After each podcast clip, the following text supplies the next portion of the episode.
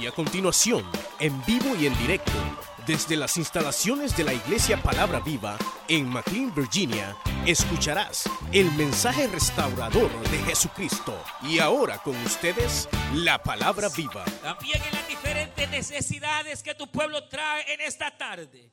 Queremos, Señor, rogarte por la vida de Yasmín Méndez. Oh Dios, que tú puedas obrar a favor de ella y que tú puedas extender tu mano de sanidad, Señor, en el nombre de Jesús de Nazaret. Ponemos por la vida nuestro hermano Bene también, Señor, que tú seas fortaleciendo, Señor, su vida. Oh Dios amado, cada petición aquí presente, que tú seas, Señor, contestando nuestras oraciones.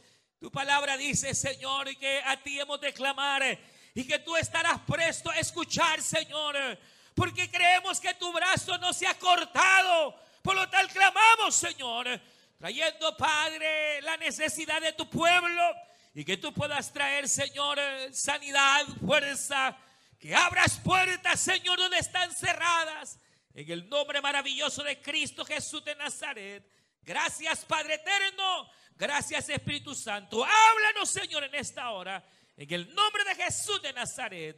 Gracias, Cristo. Gracias Espíritu Santo. Gracias Dios eterno. Amén. Vamos a abrir la Biblia. Eh, vamos a leer Evangelio según San Lucas. Muy conocidísima la porción. Evangelio según San Lucas. Vamos a, vamos a leer muy conocida la porción. Capítulo 17. ¿Lo tenemos? Capítulo 17 y vamos a...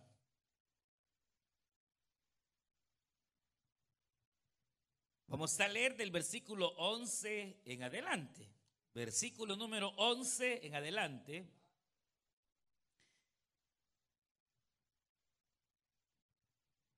Que la reina Valera, por lo general, o la mayoría de la Biblia dicen 10 leprosos limpiados.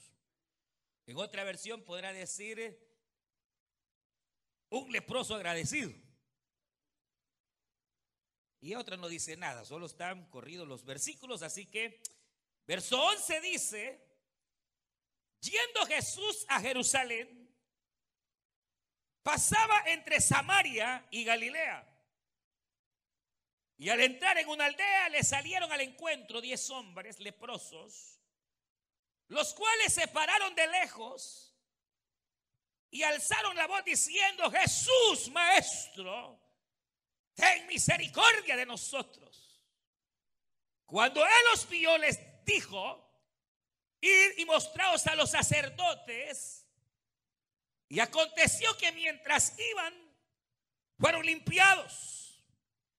Entonces uno de ellos, viendo que había sido sanado, volvió glorificando a Dios a gran voz y se postró rostro en tierra a sus pies, dándole gracias, y este era samaritano. Respondiendo Jesús dijo, no son diez los que fueron limpiados, y los nueve dónde están. No hubo quien volviese y diese gloria a Dios sino este extranjero. Y le dijo, levántate y vete. Tu fe te ha salvado. Gloria a Dios. Pueden tomar sus asientos.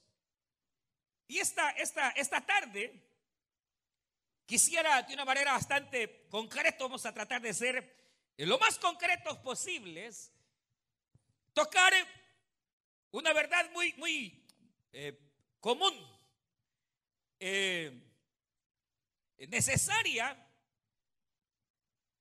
y nos iremos introduciendo para que usted sepa cuál es el, el propósito. Y obviamente usted sabe, eh, conoce probablemente la lección y nos hace referencia dentro de lo que es el ministerio de Cristo, la dedicación que el Señor eh, dio hacia ciertas regiones, quizás de hecho un poquito más que a otras. Y si usted ha leído los evangelios, se dará cuenta que parte del ministerio del Señor lo desarrolló en las regiones de Galilea. Eh, obviamente el Señor abarcó en su ministerio no solo Galilea, sino la, eh, la mayoría de las ciudades cercanas a Jerusalén. Pero esa región de Galilea parece haber ocupado alguna parte bastante particular en el ministerio del Señor.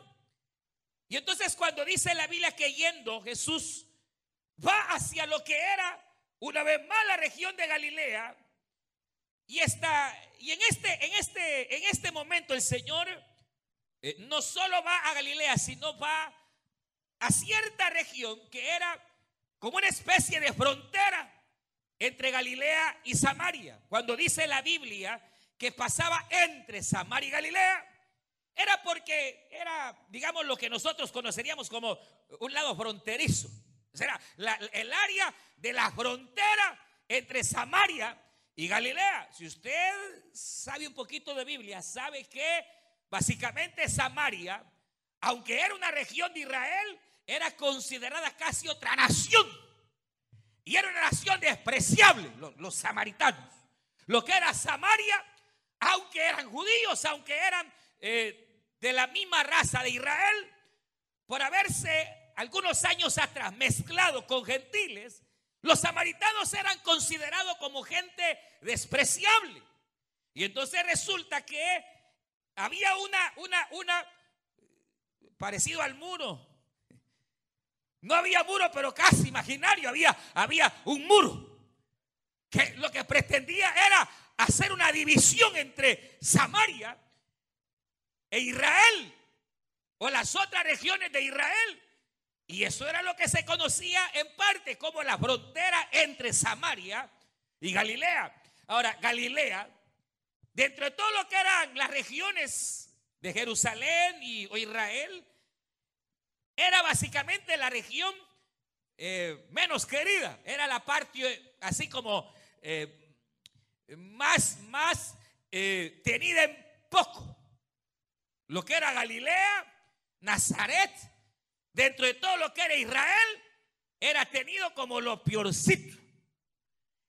Ahora, imagínese, por eso es que cuando usted recuerda que cuando llegó el mensaje de Felipe, aquel hombre llamado Natanael, diciéndole, hemos hallado al Cristo.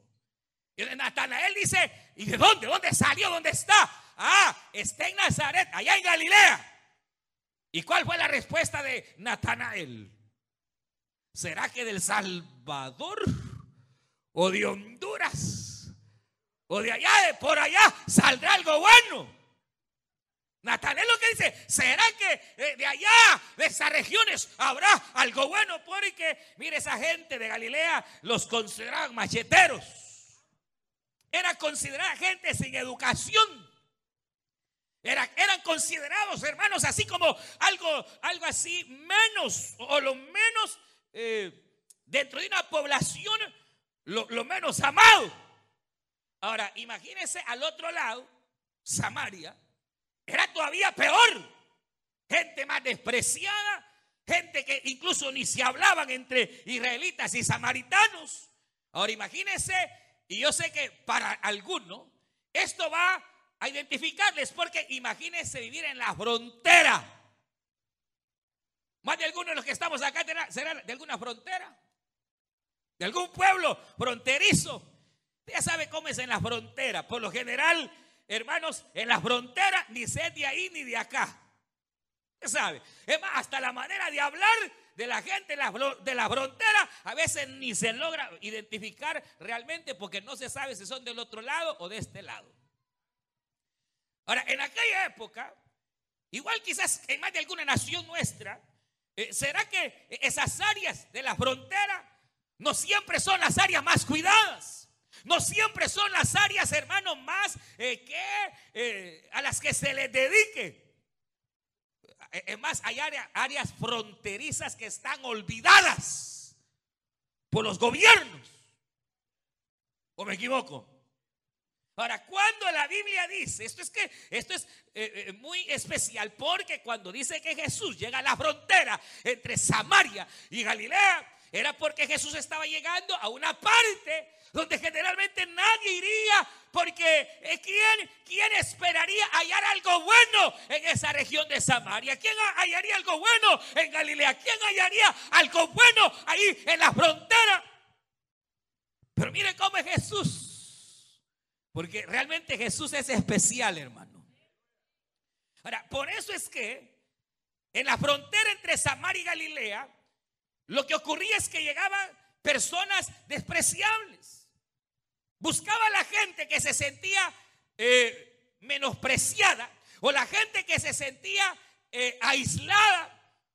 Buscaba las regiones de Samaria o la frontera porque ahí más o menos entre ellos por lo menos se medio, medio qué, medio, medio llevaban. Por eso es que aquí se ve este montón de leprosos. Porque el leproso, además de que eran, fíjense que estos leprosos eran de la frontera, ni de aquí ni de allá.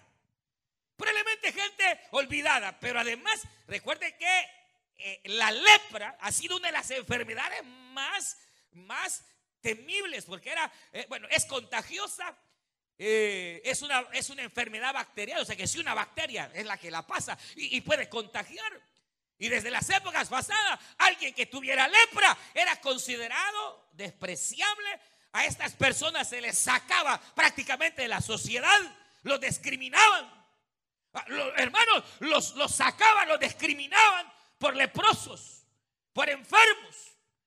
Ahora, imagínese el cuadro en el cual el Señor va a esta región y, usted sabe, Él no va a llegar así nomás. Él va porque tiene un propósito, hermanos. Porque recuerde que el Señor Jesús no camina a la deriva. Él no camina a ver qué pasa. Él sabe a dónde llega. Y donde llega, Él siempre hará algo. Jesús nunca llega ni pasa por gusto. Él cuando llega o cuando pasa por alguna región, Él pasa porque sabe que en todo lugar, aquí mismo en este lugar, hay gente que puede sentirse despreciada. Hay gente que puede sentirse, hermanos, ignorada. Hay gente que puede sentirse al igual que estos, aislados de los demás. Pero para esto apareció Jesucristo, el Hijo de Dios, para mostrar su misericordia en aquello eh, que, hermano, que tal vez, tal vez ni, ni, es tan servible.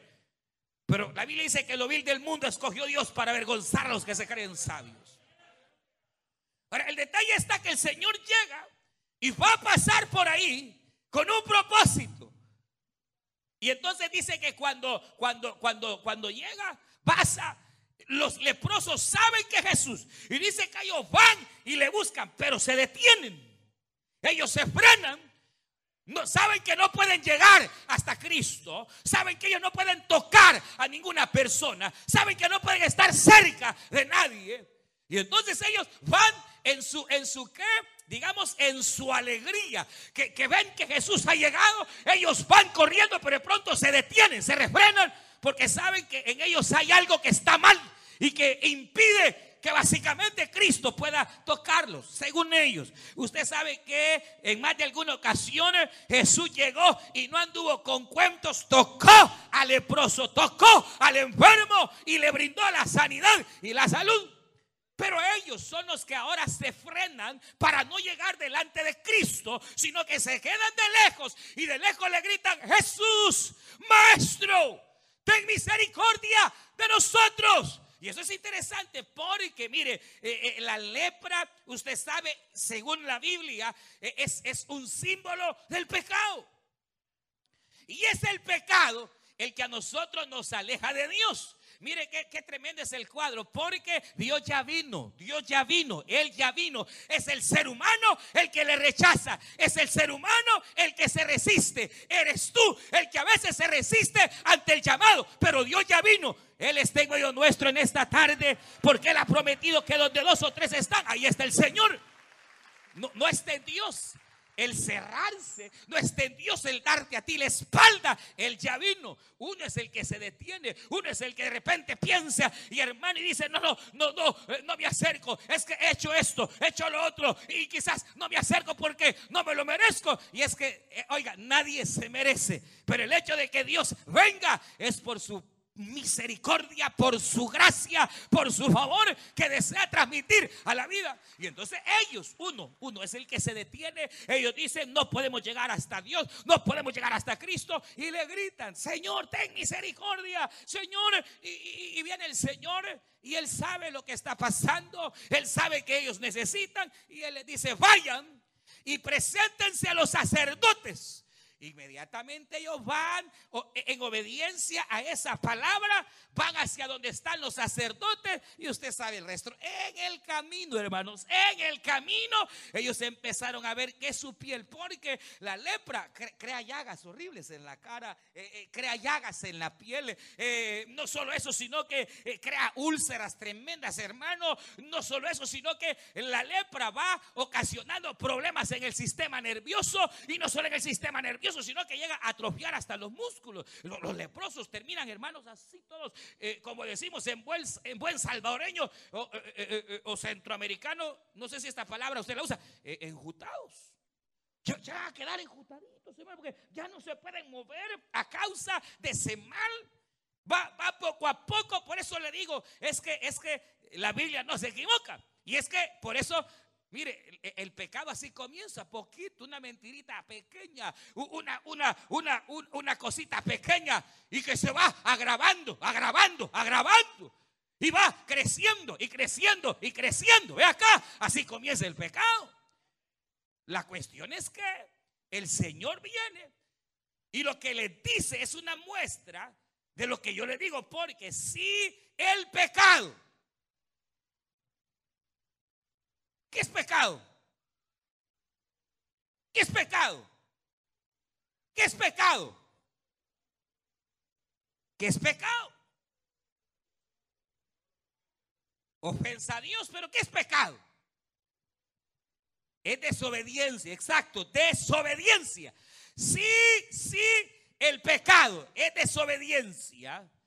Y eso trae la enfermedad, la muerte. ¿Qué puede traer la sanidad? La obediencia. Y ahora cuando Cristo les, les da una orden, le dice, vayan y preséntense a los sacerdotes, les está dando la mayor y más grande directriz. Porque el hecho, hermanos, de que una persona estuviera con lepra y de pronto se encontrara sano, la palabra de Dios decía que esta persona tenía que ir hasta el sacerdote y el sacerdote tenía que ver y corroborar la sanidad y luego declararlo sano para la gloria del Señor. Pero vaya viendo, si es la desobediencia la que ocasiona el pecado, igual la obediencia, o contrario, la obediencia lo que traerá es la sanidad. Ahora vienen estos, van en obediencia, van en palabra y entonces van hasta donde los sacerdotes dicen. La cuestión es que ocurre el milagro y empieza su piel a cambiar. Ellos ahora están sanos. Y entonces resulta que solo uno, y este usted lo sabe, solamente uno va y regresa donde está Cristo. Y dice la Biblia que va, regresa, se postra, se humilla, pone su cara en, el, en la tierra, en el suelo, glorifica al Señor y le da las gracias. Y entonces el Señor lo ve y le dice, ¿acaso no eran diez los que yo sané. ¿Dónde están los otros nueve? Ahora, eh, eh, eh, hermano, yo no sé si usted ve, pero es que es, esto que aquí se da, este milagro que el Señor hace en estos, en estos hombres, nos dan una de las lecciones más tremendas de la vida. Y es que realmente estos estaban enfermos físicamente, pero resulta que además de su enfermedad física, estaban enfermos de otra enfermedad que es bien común y sobre todo en estos días. ¿Sabe de qué estaban enfermos estos?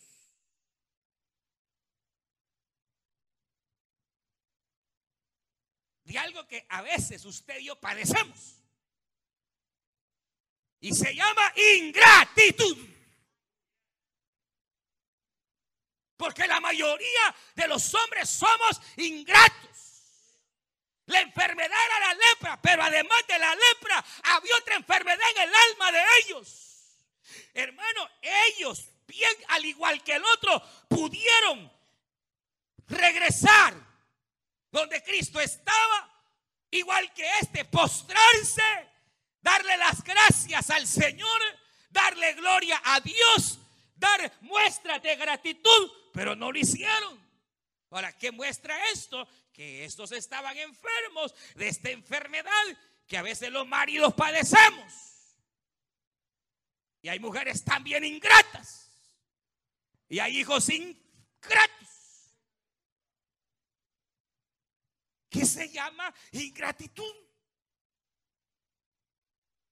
Ahora, yo no estoy hablando porque aquí la Biblia no se refiere en esta acción de un, de un agradecido y de nueve que no fueron agradecidos. Yo no estoy diciendo ni estoy refiriéndome, oiga bien, a gente maleducada. Porque eso es peor. Hay gente tan maleducada que no puede decir esa palabrita de gracias le sirve la mujer, ni lo dientes le pele el ingrato, mano. El tata se desvive y jamás la hija o el hijo, gracias, papi, gracias, mamá, nada. No, no me refiero a eso, eso sería peor, hermano. Ya, ya no se trata ni de humanidad, se trata de maleducado. Que hay gente maleducada que nunca da la gracia de nada. Pero eso no es e, el hecho de que esa es maleducación. Yo no me refiero a que usted de repente, cuando le hacen un favor, usted no diga gracias, usted dice gracias. Pero eso no es ser agradecido, hermano.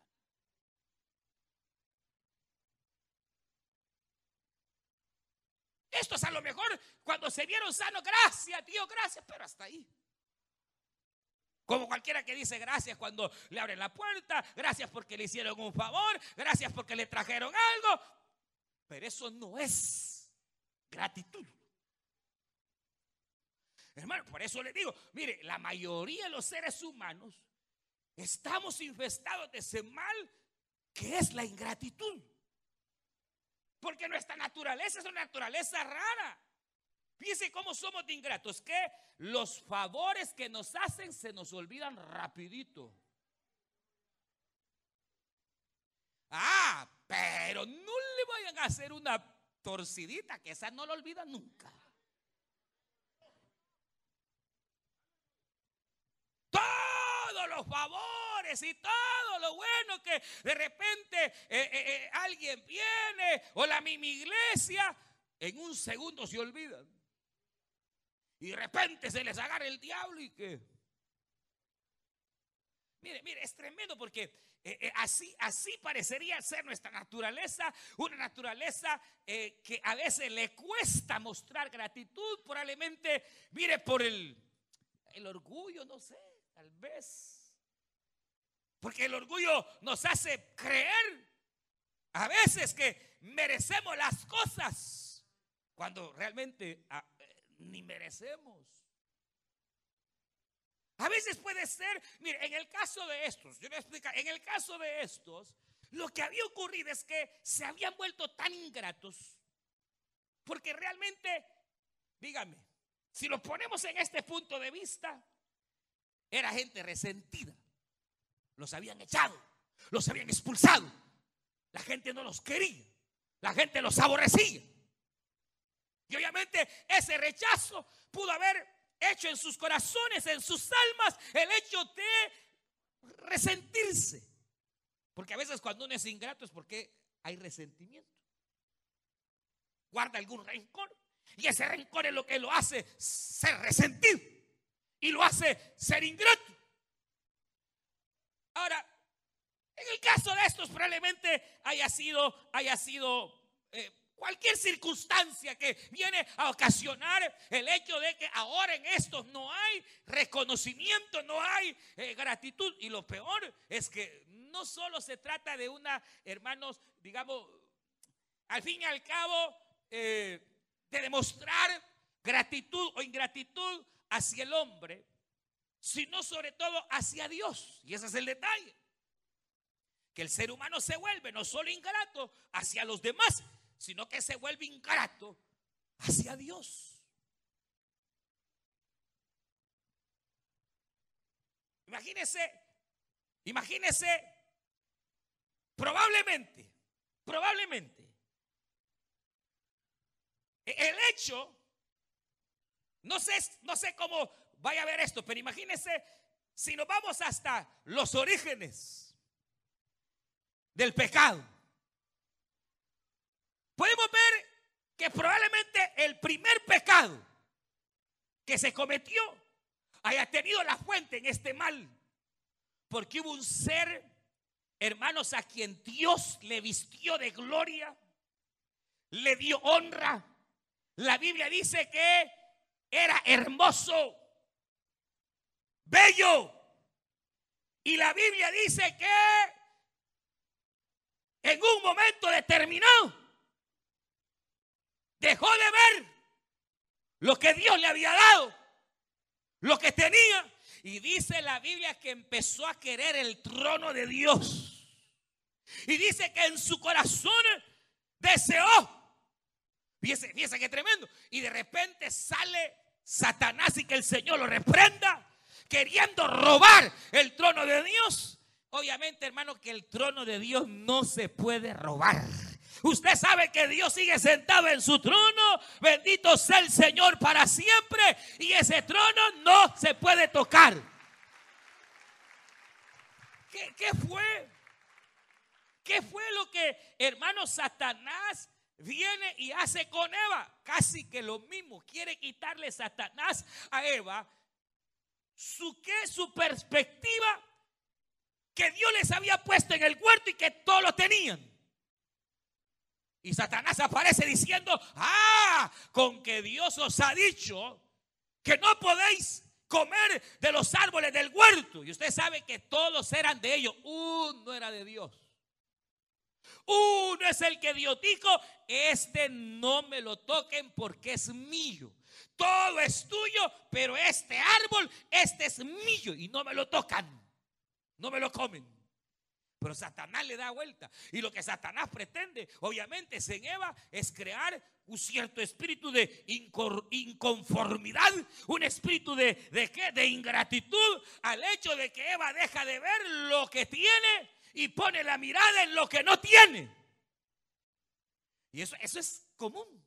Por eso es que, hermano, la ingratitud nos lleva a quitar la mirada de lo que ya tenemos y poder decirle al Señor gracias y nos pone la mirada en lo que no tenemos. Y eso nos hace todavía ser personas más ingratas. Ahora, la cuestión es que eh, usted, usted no se cree ingrato, ¿verdad? ¿Verdad que usted se cree, usted se cree bien agradecido con el Señor, ¿sí o no? ¿Ah? Si yo le digo, eh, eh, ¿cuántos somos agradecidos? ¿Son agradecidos ustedes con el Señor? Yo les voy a mostrar que no.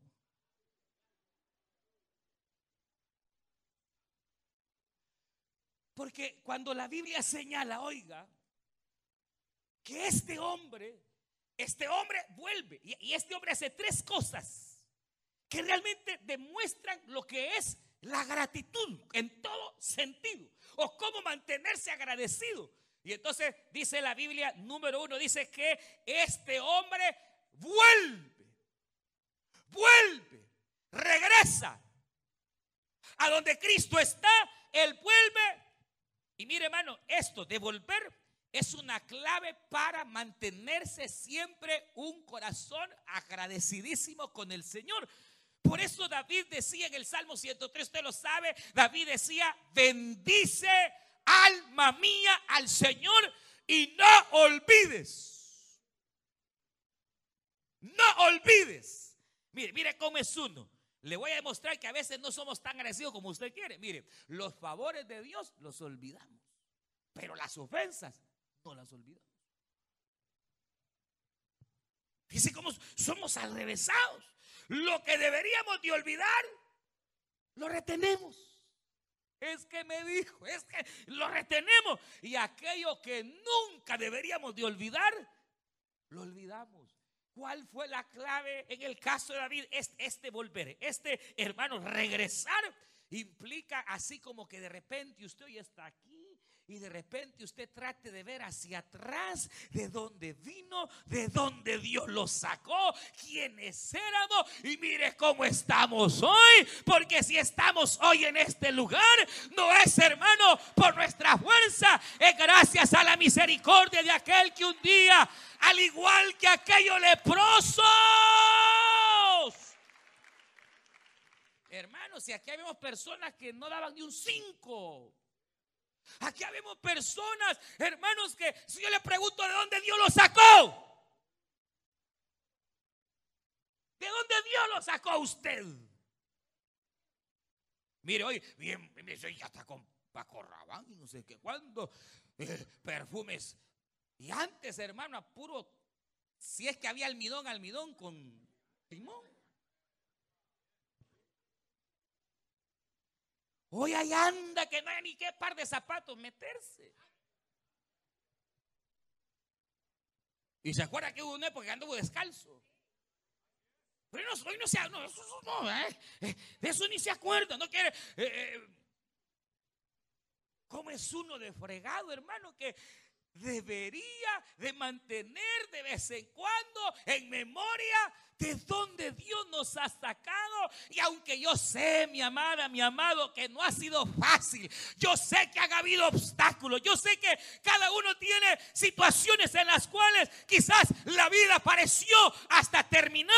Este día yo le puedo decir, tal y como dijo Samuel, podemos decir, Ebenecer hasta aquí, Jehová me ha ayudado, hasta aquí el Señor ha sido fiel.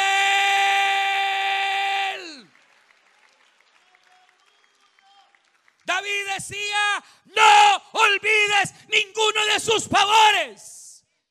Y él tenía anclada en su alma las veces que él había estado postrado y Cristo lo había levantado. Las veces que se había sentido una madre hecho pedazos, solo, traicionado. Pero entendió y supo que Dios era fiel y que aunque todos le dejaban, Dios era fiel para con él. David se recordaba las veces que por cabezón había cometido pecado, había llegado hasta el pozo donde la gente lo señalaba y le decía decía, tonto, mira lo que te pasó, esto te merecía, está bueno que te haya pasado, pero Dios nunca le dijo cabezón, sino que Jehová extendió su mano de misericordia y lo levantó del pozo y lo levantó de la desesperación.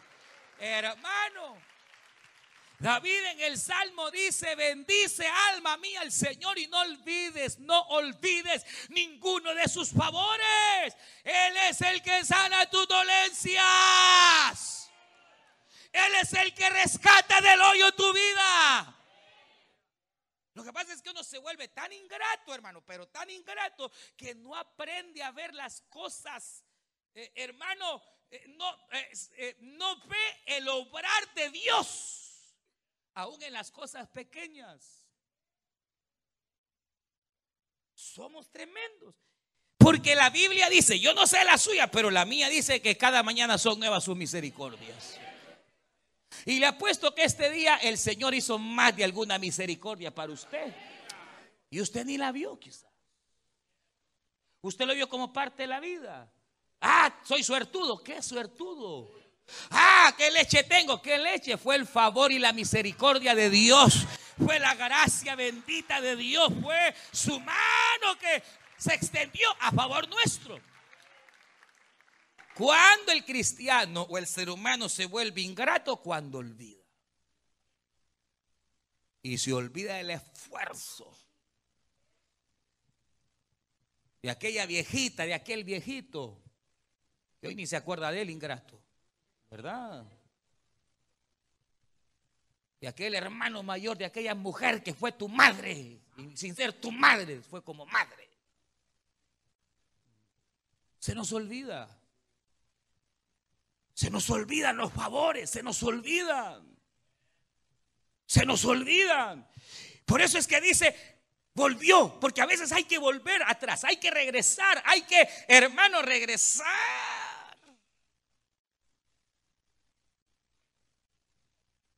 Mira, a veces, ustedes han oído, por ejemplo, de un Pablo, un hombre de Dios tremendo. Hermano, la Biblia señala que Pablo en ciertas épocas de su vida, por lo menos hay una época que Pablo menciona que él tenía un aguijón en la carne. Al parecer ese aguijón en la carne implicaba una enfermedad en sus ojos. Y que de repente aparecía una vez más esa enfermedad que le golpeaba y que él pedía. Y el Señor eh, le decía a Pablo, bástate en mi gracia. Pero el punto que quiero señalar es este. ¿Sabe, sabe por qué de repente Dios venía y permitía que ese aguijón volviera a los ojitos de Pablo?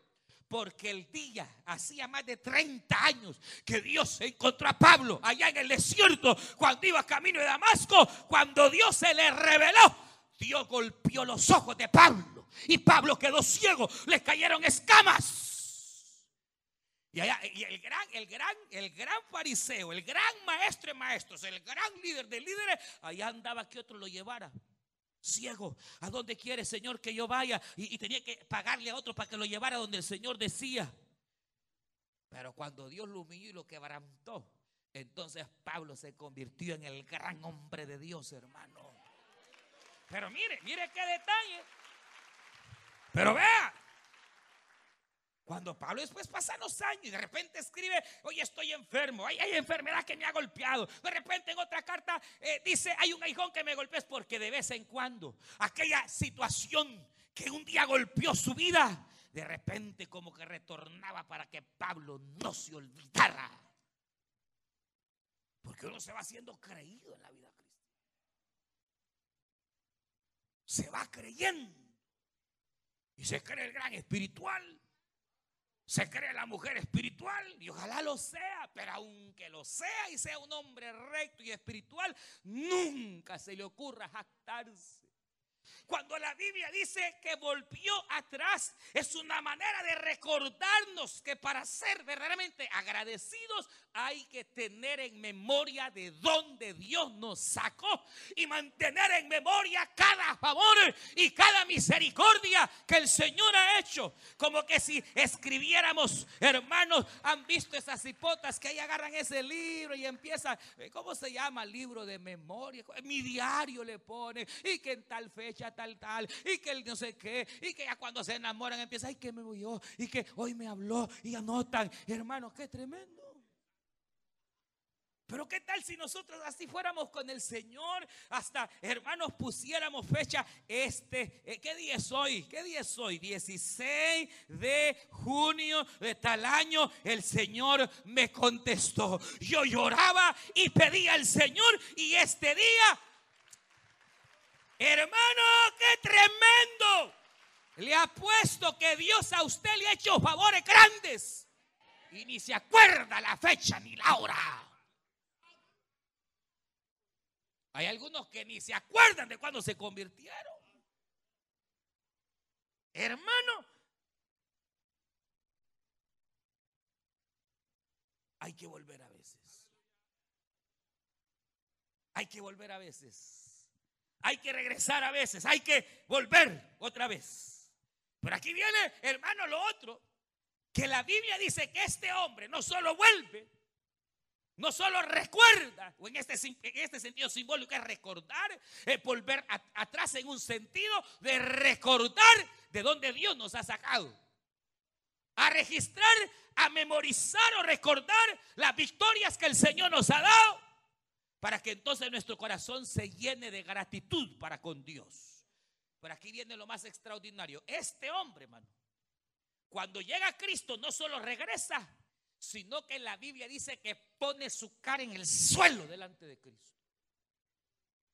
Exacto, aquí hay dos cosas. Uno, que la verdadera gratitud requiere humillación delante de Dios. Porque, porque adorar no es solo cantar y exclamar. La palabra adoración significa poner la cara en tierra. En humillación, en gratitud al Señor. Un espíritu humilde, un espíritu, hermanos, lleno de humildad. Porque lo que nos hace ser malagradecidos es el orgullo. Y lo que nos hace ser personas muy agradecidas es la humildad. Y la humildad es el reconocimiento de nuestras bajezas al, grado que al ver uno sus propios defectos, uno dice, bueno, si a la verdad, yo criticar a mi mujer, si al fin y al cabo, si la campeona es ella, hombre. Aguantarlo a usted, imagínese, hermano. Para empezar, ni los dientes, ni los dientes se. Malagradecido como no hay otro.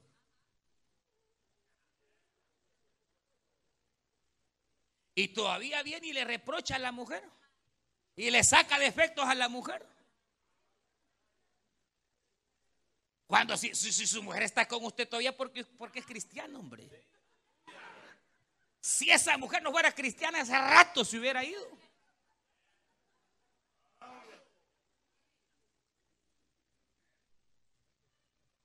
y, usted, mujer, cree que, que usted, que tranquila. ¿Cree que es un ángel? Cuando uno se ve y ve sus rajaduritas y ve entonces también puede reconocer sus fallas, puede reconocer su bajeza. Y al reconocer su bajeza, puede también, mujer, decir, no, hombre, si este también me ha aguantado. que no se brotar gratitud, hermano, en lugar de qué, de críticas, en lugar gratitud, porque esa es una clave tremenda. ¿Sabe qué significa tener un espíritu de gratitud? Es precisamente que ante toda circunstancia, ante toda adversidad, sepamos darle gracias a Dios, aunque las circunstancias no nos favorezcan, es siempre mantener el estándar de gratitud. Cuando alguien aprende eso, hermano, es agradecido a Dios cuando hay plata. Pero también es agradecido cuando no hay plata. Agradece a Dios cuando todo va bien. Pero también se mantiene agradecido cuando las cosas están mal. Cuando uno aprende, hermano, a no poner la mirada en las cosas que no tiene, sino que más bien ver lo que tiene y a valorar lo que tiene, entonces uno se vuelve agradecido, hermano. Porque bien o mal, por lo menos tiene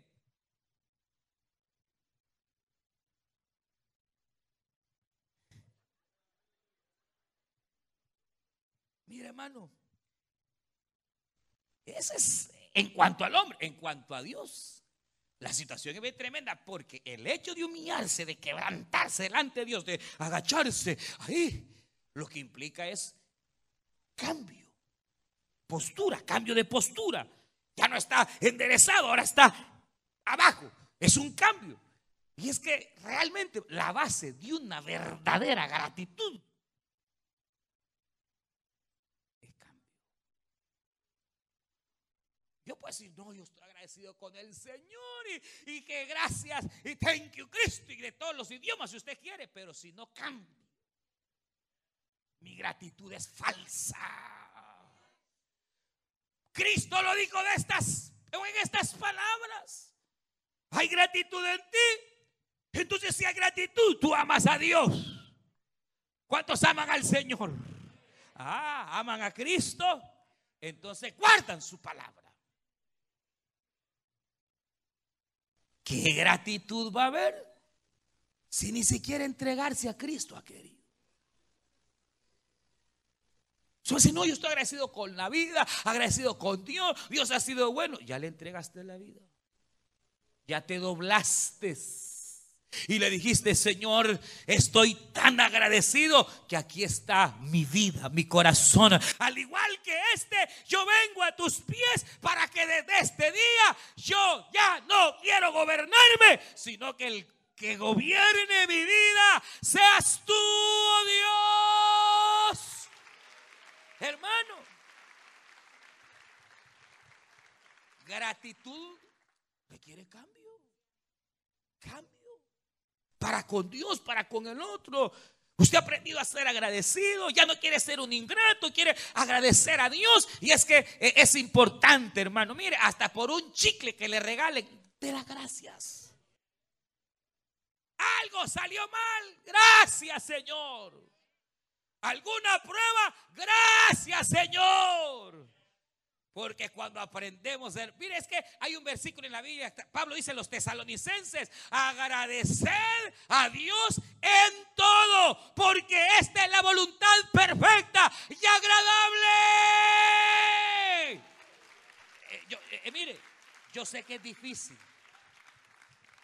sé que es difícil, sé que darle gracias a Dios cuando las cosas están mal es difícil, sé que dar gracias al Señor es difícil.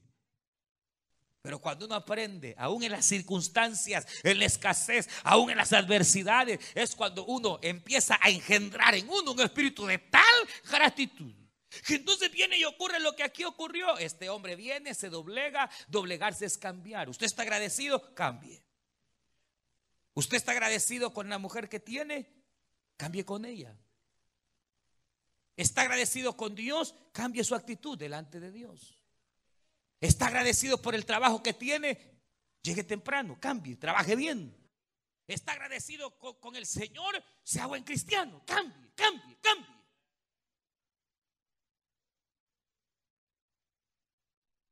Y mire, y esto es tremendo porque dice la Biblia que el hombre agradeció a Dios y exclamó, mire cómo dice, dice, dice, entonces uno de ellos, viendo que había sido sanado, volvió, regresó, glorificó a Dios a gran voz. Y es que la verdadera gratitud se expresa, se ve, se evidencia. Dice que exclamó a gran Dios, a, gran voz al Señor, pero mire, y se postró su rostro en tierra delante de sus pies, dando gracias. Entonces, mire, mire qué tremendo, porque este, este pasaje, el, el verso 17, cuando dice, y Jesús preguntando, ¿acaso no son diez? Hermano, esto es tremendo porque nos enseña que aún Dios, que es soberano, omnisciente, que Él vive por sí mismo, Él es Jehová de los ejércitos, hermanos, y Él busca personas que sean agradecidas. ¿Y por qué Dios busca personas que sean agradecidas? Porque la mayoría de gente somos ingratos. Y entonces cuando Dios encuentra a una y encuentra a un agradecido, no hombre. Dios se enamora de ellos. Y Dios comienza a favorecerlos y a favorecerlos y a favorecerlos. Y es esa gente que usted ve que Dios viene y los bendice y los bendice y los prospera. Donde quiera que van, ahí está la mano de Dios. Y todo lo que tocan, lo que hacen, lo que empeñan, Dios lo prospera y lo toca. Porque la mayoría no somos agradecidos. Nos quejamos. Nos quejamos del marido, nos quejamos de esto, nos quejamos de otro, nos quejamos del Señor. Pero este hombre no se queja, este hombre paga el precio, vuelve, regresa, se humilla, cambia, hay un cambio en él. Y entonces Dios le dice, pero ¿y los otros dónde están? O sea que Dios está esperando de ti hace rato, hermano. Tanto que lo ha cuidado, hombre. Si usted muerto debería de estar.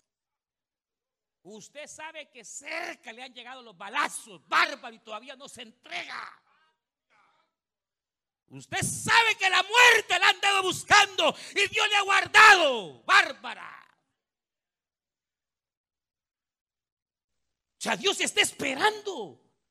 Nos da, nos bendice. Mire qué chapudito nos tiene, nos tiene bonito, nos tiene en este lugar, nos tiene en este país.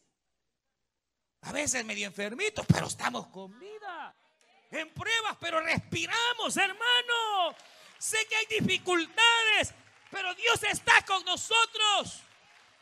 Y Él sigue preguntando, ¿dónde está entonces tu gratitud? ¿Eres de verdad agradecido? Muéstralo. Con tu manera de ser, con tu conducta, obedeciendo mi palabra. Y esto es duro porque obviamente hay palabras y mandamientos, no hombre, que cuesta.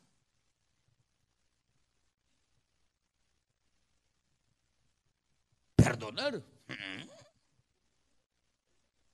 Y la Biblia dice que si, si en el día tu hermano, en el día, tu hermano peca siete veces contra ti, en el día, las siete veces hay que perdonarlo. En el día. Y entonces, ¿qué va a ocurrir? Va a ocurrir lo que dice aquí, mire, qué tremendo. Dice, verso 19, y Jesús le dijo a este, a este agradecido, a este que estaba mostrando verdadera gratitud, Dios le dijo, levántate y mire y vete porque tu fe.